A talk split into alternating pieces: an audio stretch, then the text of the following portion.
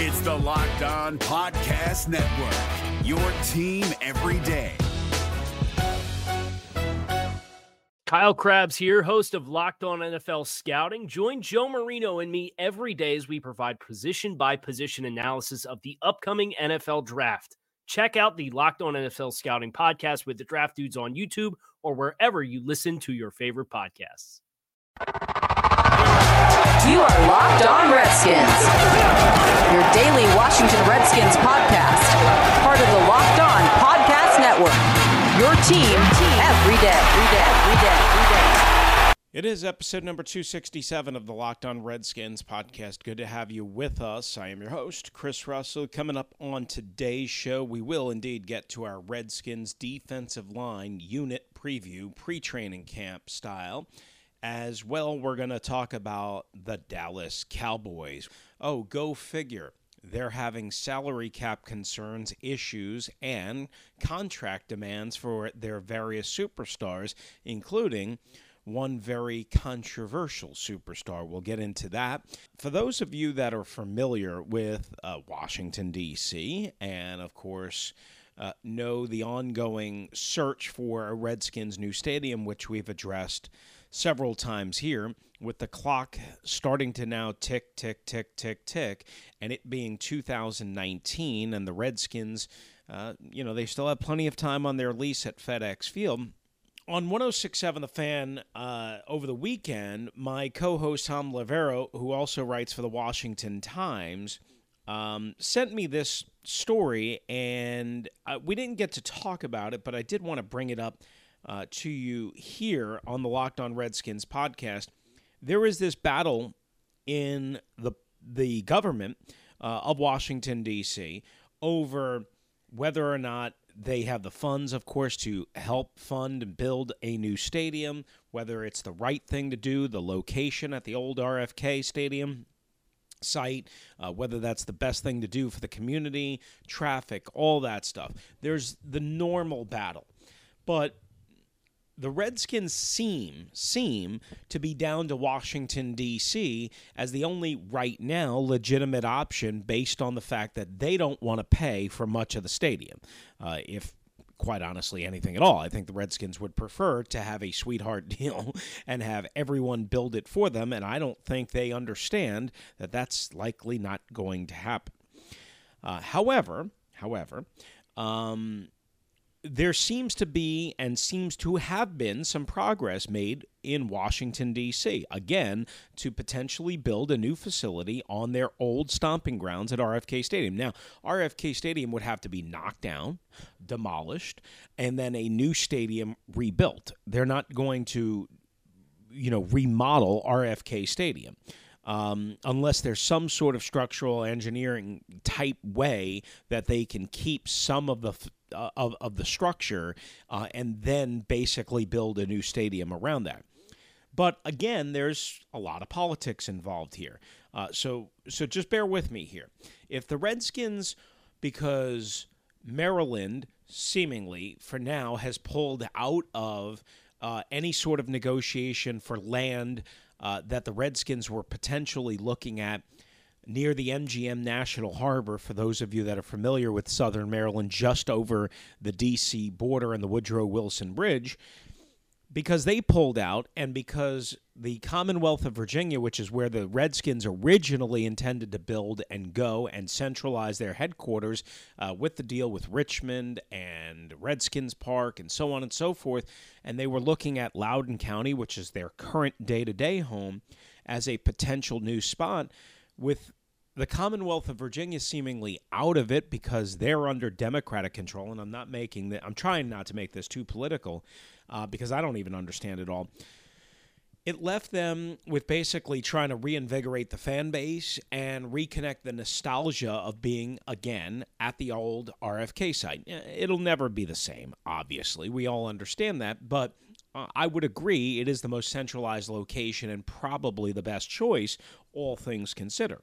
However, one of the chief supporters, proponents, backers uh, of the Redskins and mm, getting a stadium deal done at RFK from what I understand and what Thom Loverro, again, my co host, mentioned to me, was DC Council member Jack Evans, who is the chairman of the Committee on Finance and Revenue, right? If the Redskins lose a guy like Jack Evans, if, uh, and again, he's under scrutiny for private consulting that he did for companies with the Redskins could lose again one of their chief proponents and a guy who has made deals and a guy who's been very instrumental in making deals and moving forward in terms of getting a new stadium. Now, they have Muriel Bowser, who's the Washington, D.C. mayor. She seems to be very pro Redskins these days. Um, you do have the other situation currently, right now, Donald Trump in office as the President of the United States. That certainly favors the Washington Redskins, but a deal has to get done. And the Redskins are starting to again run out of time. Jack Evans, for whatever reason, gets thrown in jail or completely kicked off the DC Council. And again, it's it would seem like the Redskins would be down to one location and one major supporter right now in Mayor Muriel Bowser. If the Redskins lose that leverage, that will be a significant blow to them, I think, building, rebuilding, remodeling, restructuring a new stadium deal at RFK Stadium. Again, doesn't eliminate it, but it puts it in more peril than it already is. There are some people, um, and again, I don't want to speak exactly for him, but he's very into this and opinionated, and I believe he wrote about it recently for the Washington Times. Uh, Thom Loverro, again, uh, who was, you know, we were talking obviously before and during our show, and he said, look, he thinks the Redskins are going to build a new stadium on the current site of FedEx Field on the current footprint of FedEx Field. And what that means is building a new stadium while the current FedEx Field is still open and in use. So ideally, they would want it open, the new stadium, for 2028. And Tommy mentioned, hey, look, look at what they've done in Philadelphia, where they took old stadiums like the Vet, where the Eagles and the Phillies used to play, and they built two new stadiums on the same geographical footprint in the same area, just in different locations. So they kept the vet open for Eagles and Phillies games while they built a new ballpark, Citizens Bank Park for the baseball team, and Lincoln Financial Field for the Eagles. Okay, that makes sense. Giants, uh, the Giants and Jets, quite honestly, uh, at the old Meadowlands site, they have a new stadium, MetLife Stadium, a harness track, plus they kept the old stadium open until the new stadium was ready to go. So all of that makes sense. I'm sure they can figure it out.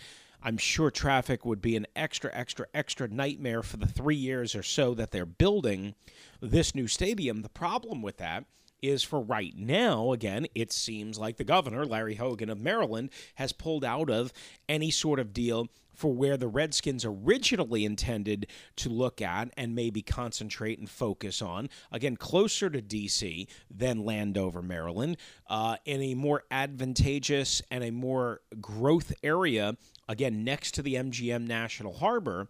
Um, and if that happened the way it did, and Hogan is serious about not doing business, at least right now, with the Redskins, that could put a potential plan, a potential backup plan to build a new stadium at the FedEx Field site in Landover in peril as well. The Redskins are running out of places to go. And if they expect a government, be it state, city, whatever, to fund a large part of a new stadium, good luck and they are running out of options. They no longer have anywhere near the leverage that they used to. And I don't know if they realize this. I'd like to think that they realize it by now, but I'm telling you, five years ago, the Washington Redskins thought this was going to be easy. We're going to the Commonwealth of Virginia. We're going to Loudoun County. We're going to get a sweetheart deal. They're going to pay for most of it. Virginia loves us. Virginia needs us. No more. No more, at least for right now until something significant changes. And then they thought, well, we have D.C. and we have Southern Maryland and possible locations different locations in Maryland battling over wanting to keep us. Well, right now, it doesn't look like they really want to keep the Washington Redskins. Right now. Again, things could change, but the Redskins are running out of time. They're running out of options. They're run they've already lost a ton of leverage because quite honestly, they're not a desirable product at this point, and they're not a product that people want to bend over backwards for. It is a lot more complicated. I know for a fact a lot more complicated than the Washington Redskins thought it was going to be. They thought they were going to have a sweetheart deal by now in place, ground broken perhaps, and where they could potentially, potentially consider, potentially consider getting out of the FedEx Field lease early maybe 2024, 2025, somewhere in that range. And from what I understand, somebody told me, uh, an ex official, it was really, really cost prohibitive to break the FedEx Field lease before the end of the 2024 season. So maybe it wouldn't have been until 2025 anyway. And maybe they're still on target because, again, if we're using this three year window to build a new stadium, plus a year, year and a half roughly to get all the details in order, get all the approvals, to get all the bonds, to get all the funding, to get all the approvals and the votes and whatever, maybe we're still in that window where they can still do that. Wanted to take a timeout. We'll come back with a defensive line uh, pre training camp preview. Uh, we did the secondary, we did the outside and inside linebackers. We'll complete the defense now. We'll do the Redskins defensive line, certainly the strength of the team We'll do that next on the Locked On Redskins podcast, episode number 267. Thanks for being with us. If you're looking for the most comprehensive NFL draft coverage this offseason, look no further than the Locked On NFL Scouting Podcast. Join the draft dudes, Kyle Crabbs and Joe Marino, as they go position by position through the NFL free agent class and into the star studded crop of college stars who will be selected in the 2024 NFL Draft. If you want to know who your favorite NFL team should be adding to its roster, you need to check out Locked On NFL Scouting, available on YouTube and wherever you get your podcasts. Part of the Locked On Podcast Network. Your team every day. It is episode number 267 of the Locked On Redskins podcast. Good to have you with us right here. I am your host, uh, Chris Russell. Uh, let's get to this. Um, the Redskins defensive line preview um, is where we wanted to start and, and kind of go today uh, because it is, again, the best unit by far on this football team. Uh, there's no questions asked about that. You can talk about quarterback, you can talk about, uh, or the potential at quarterback, I guess. Uh, you can talk about the offensive line, assuming that Williams and Scherff are a part of that, and we'll tackle that coming up in future episodes. But the defensive line is by far the strength of this football team. Here's the thing for the Redskins, we all know how good Jonathan Allen is, both physically and, and as a leader, and that's a huge impact, but we also know that he does have a little bit of an injury concern slash history. Remember, he dropped from a top five pick to number 17 overall because of concerns about arthritis in his shoulder. So far, it has not been a problem at all, uh, and the Redskins so far have looked very good. However, he did miss with a freak injury, a Lisfranc foot fracture. He did miss most of his rookie year, so we do have to keep that in mind. That he hasn't played two full years; he's only played a year and five games, but he was terrific last year in terms of staying healthy, leadership, pretty good at stopping the run for the most part, although last six, seven games, the Redskins' run defense absolutely wore down. Too much snap usage, not enough depth on the defensive line, and I think not only clearly did they stop struggle to stop the run, but some of that was on the defensive line and because of the defensive line usage. So they needed more depth. And that's why I'm most excited about this particular group because, again, you have Jonathan Allen, you have Daron Payne, who is good at stopping the run, and as well, um, a better pass rusher than people think he is or thought he was coming out uh, of Alabama. And that was where I kind of hammered home the point of I think this guy's going to help more from a pass rush perspective or as much from a pass rush perspective as he is from a run defense perspective. And I think people looked at him as being kind of a one dimensional player or mostly a one dimensional player. And I just didn't see that. And then there's Matt Ioannidis, who cleaned up a lot last year because Matt Ioannidis is a, a hard worker, is a multidimensional player, um, has really good brute strength, and as well and as well benefits from playing next to Daron Payne and Jonathan Allen. So the bottom line is, is the Redskins starting three group, Allen, Payne, and Matt Ioannidis, absolutely terrific. Uh, we can give you every number and every you know number statistic in the world in terms of sacks and pass rush producti- productivity. They are. They are. Now, can they get better? Of course. But here's how they're going to get better, at least in my opinion. The Redskins drafted Tim Settle in the fifth round last year. So he was a rookie last year, played some limited snaps, uh, but certainly worked his way into the rotation. He's going to be better in year two, where he's more comfortable, more used to how things work. And then on top of that, Caleb Brantley. Caleb Brantley didn't play really at all last year, was signed late in training camp late in the preseason because the Cleveland Browns cut him uh, in the cut down to 53. So he was completely out of sorts. He had to learn the system. He had to learn the terminology. He had to learn what the Redskins wanted him to do. He had to get. He got very limited work uh, with Jim Tomsula again prior to the regular season. Yes, he was on the 53. Uh, but again, he was not a meaningful contributor for much of last year, if really all of last year because last year was a hey, we need to find out about you physically, mentally, emotionally, make sure that some of the issues that made you drop from a potential late first rounder, early second rounder a couple years ago in the draft. Uh, what they're all about, and if we can count on you, and if we can depend on you, then we have to teach you the football stuff, and we have to make you a better football player. And I think with a year under his belt, Caleb Brantley, who looked very good at times during OTAs, and I'm not trying to make him out to be anything more than he is. He's probably just a rotational defensive lineman at this point, unless the Redskins really, really hit gold here and really hit a diamond in the rough, found a diamond in the rough. Uh, and because of the other talent around him, that only allows his abilities to explode onto the surface and onto the table even more. And that is entirely possible, right? If you bring in Caleb Brantley and mix him with uh, Jonathan Allen and Daron Payne in certain packages, why wouldn't he be better than if he was playing where he was originally drafted in the sixth round with the Cleveland Browns and playing with a bunch of nine to five ham and eggers?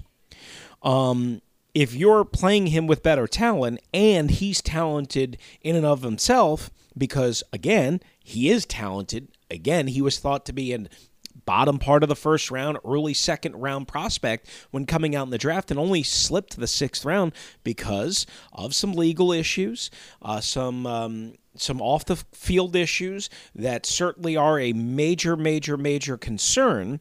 Um, and, and you just have to hope that they don't rear uh, back up again and bubble up to the surface.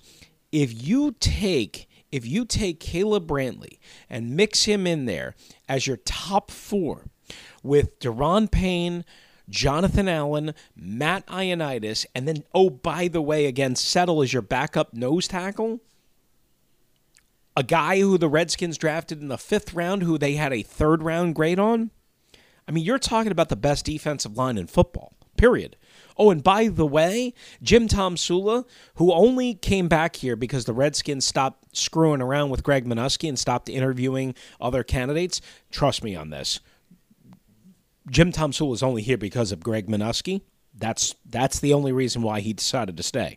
For those of you that dispute that, because Jim Tomsula is back and is widely regarded as a top three defensive line coach, the Redskins are in terrific shape, even if they have to get more snaps out of Brantley and Settle. That doesn't mean that those guys are as good as Allen and Payne, but it is a really good five man rotation. Now, the only question to me is if a, those guys can stay healthy during training camp, during the preseason, uh, and here's the here's the other question: Do the Redskins just go with five defensive linemen and you know, practice squad, a guy like JoJo Wicker or whoever uh, might be, um, you know, making it through uh, camp. They have a bunch of bodies, guys like Jonathan Bonner and Andrew Ankrah, uh, and, and, all sorts of players like that.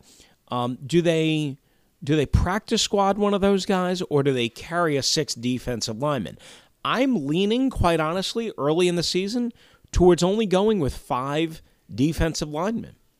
I think Settle, Brantley, Ioannidis, Payne, Allen, assuming that they're all healthy, and that's a big assumption, got a long way to go for that, could be absolutely deep enough and good enough and versatile enough to carry the load early in the season. Now, maybe a couple of weeks into the season, you might have to do something different. That always happens, but I'm talking about out of the chute on the initial 53 man roster. I'm thinking only five. This is the deepest group by far. This is the most talented unit by far on the Redskins, and it is one of the better coached, if not the best coached unit on the Washington Redskins. So I'm really excited about this group. I hope they stay healthy because the Redskins can kick uh, some ass on the defensive line and make this work and make a, a, a, a secondary with some questions and quite honestly an inside linebacker group with some questions a lot better if they can control the point of attack, stop the run, more consistently, better throughout a 16 game season, and also contribute the type of pass rush that they did for much of 2018. All right, so that is our Redskins defensive line training camp preview. And we come back with a finishing word on Ezekiel Elliott and how that might factor into the Dallas Cowboys offense. That's Tyler. I'm Chris. Good to have you aboard with us on the Locked On Redskins podcast, yeah, episode number two. Like that with my dad, buddy, because I love him. If you're looking for the most comprehensive NFL draft coverage this offseason, look no further than the Locked On NFL Scouting Podcast. Join the draft dudes, Kyle Crabbs and Joe Marino, as they go position by position through the NFL free agent class and into the star studded crop of college stars who will be selected in the 2024 NFL Draft. If you want to know who your favorite NFL team should be adding to its roster, you need to check out Locked On NFL Scouting, available on YouTube and wherever you get your podcasts. Part of the Locked On Podcast Network. Your team every day. All right, just a couple of minutes left here on the Locked On Redskins podcast. It is episode number 267. I'm your host, Chris Russell. Make sure you follow the podcast at Locked Redskins, at Locked Redskins, also at Locked On NFL Net at Locked On NFL Net. We're going to have to save our Cowboys full offensive unit preview uh, for our next episode uh, because we have a couple of issues here that we have to address uh, that are, I think are more important. So we've talked from time to time about the Dak Prescott situation, the Amari Cooper situation, the Marcus Lawrence being signed to a big contract. Uh, the Cowboys have a very good young defense and group of linebackers uh, that again are on their rookie contracts, but eventually they're going to need to get paid. Leighton Vander Esch, Jaylon Smith, who many thought was a f- top five pick, top three pick, maybe even a top overall pick a couple of years ago before blowing out his knee in his final college football game. But one of the most interesting and fascinating parts of the Cowboys is their contract situation. They made a trade for Amari Cooper. He has this year under a fifth year option left to go.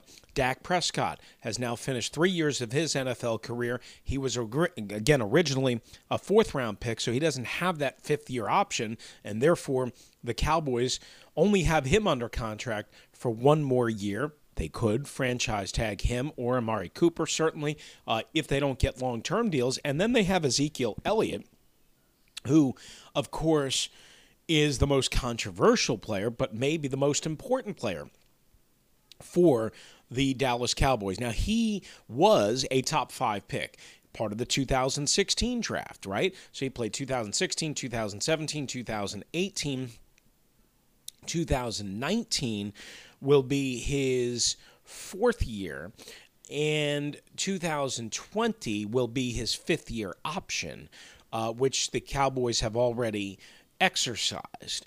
Uh, now, again, that's not guaranteed for contract, that is guaranteed for injury. But the bottom line is this um, just before we go too deep in the woods here, Ezekiel Elliott is basically threatening to hold out during training camp, of which he can hold out of training camp and he can think he's due a contract and a big contract, uh, and they can make some progress, uh, but he wants his contract extension done now and at the price that he wants.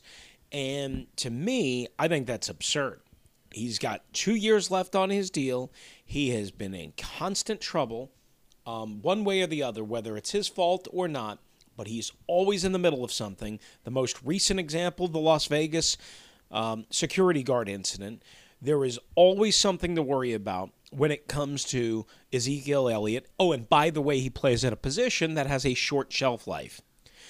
The Cowboys, according to all of the reporting that has been done between Yahoo and Pro Football Talk, are open to talking to Ezekiel Elliott about a long term deal. But of course, they also have other priorities, such as, again, Dak Prescott and Amari Cooper, who both play at positions that are considered more important and with a longer shelf life.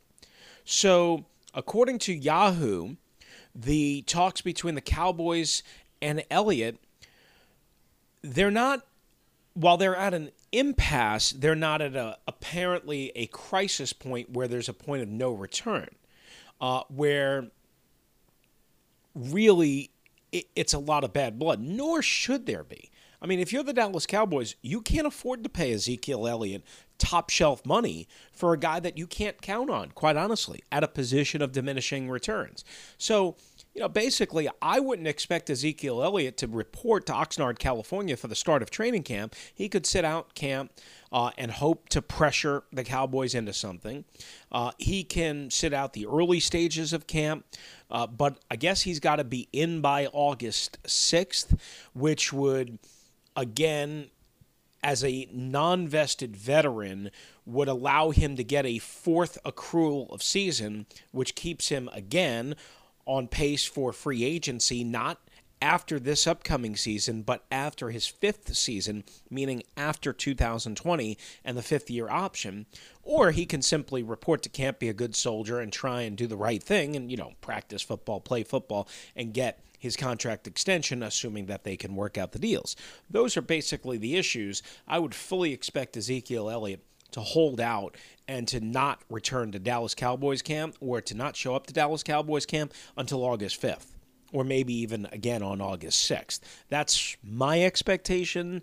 I could be wrong on that, but either way, I think it's going to be a really interesting situation uh, to watch, not only for the Cowboys when it comes to Ezekiel Elliott, but also for the Cowboys when it comes to Dak Prescott and Amari Cooper. And my guess is they get a long term deal done with Dak Prescott first, then they try and work on Cooper who again they could franchise tag if they really need to uh, after this upcoming year, uh, but they would like to, I think, get a long term deal done, and then they could still again kind of force Elliott's hand with two more years of control and then still franchise him in 2021. So really, they hold all the cards, and if the Cowboys are smart, and I'd like to believe that they know what they're doing. They've built a pretty good roster that they will take care of Dak Prescott and they'll overpay him because he's a quarterback and he's provided stability and um, and intelligence and he's also he he also is, is durable. He's dependable, uh, which is all the things that you know a quarterback should be. You know, like Kirk Cousins. Um, and, and, the Redskins didn't want to pay for that. Well, the Cowboys will pay for that, uh, and the Cowboys will probably choose that and Amari Cooper, and then again force Ezekiel Elliott's hand. This is not going to end well for Ezekiel Elliott long term with the Dallas Cowboys. I can tell you that much. All right, that's going to do it for us on this episode of the Locked On Redskins podcast. Thanks for being with us. Thanks for enduring uh, a little bit long on the Redskins Stadium Tango. I- am fascinated by it uh, because again, it is complicated, and without making it overly political, the Redskins are running out of time and options and situations. But I probably spent a little bit too long on that and maybe shortchange the defensive line and Ezekiel Elliott. Uh, we'll get into the Cowboys' offensive unit. We'll get into the Redskins' offensive side of the ball on the next episode of the Locked On Redskins podcast. For now, this is episode number 267. Thanks for being with us. Adios. Hey, Prime members you can listen to this Locked On podcast ad free on Amazon Music. Download the Amazon Music app today. Is your team eliminated from the playoffs and in need of reinforcements? Maybe it's time for a rebuild, or maybe they're just a player or two away from taking home the Lombardi Trophy. Either way, join Keith Sanchez and Damian Parson for Mock Draft Monday on the Locked On NFL Draft Podcast. They'll tell you which college football stars your team will be taking in the 2024 NFL Draft. Check out Mock Draft Monday on the Locked On NFL Draft Podcast, part of the Locked On Podcast Network. Your team every day.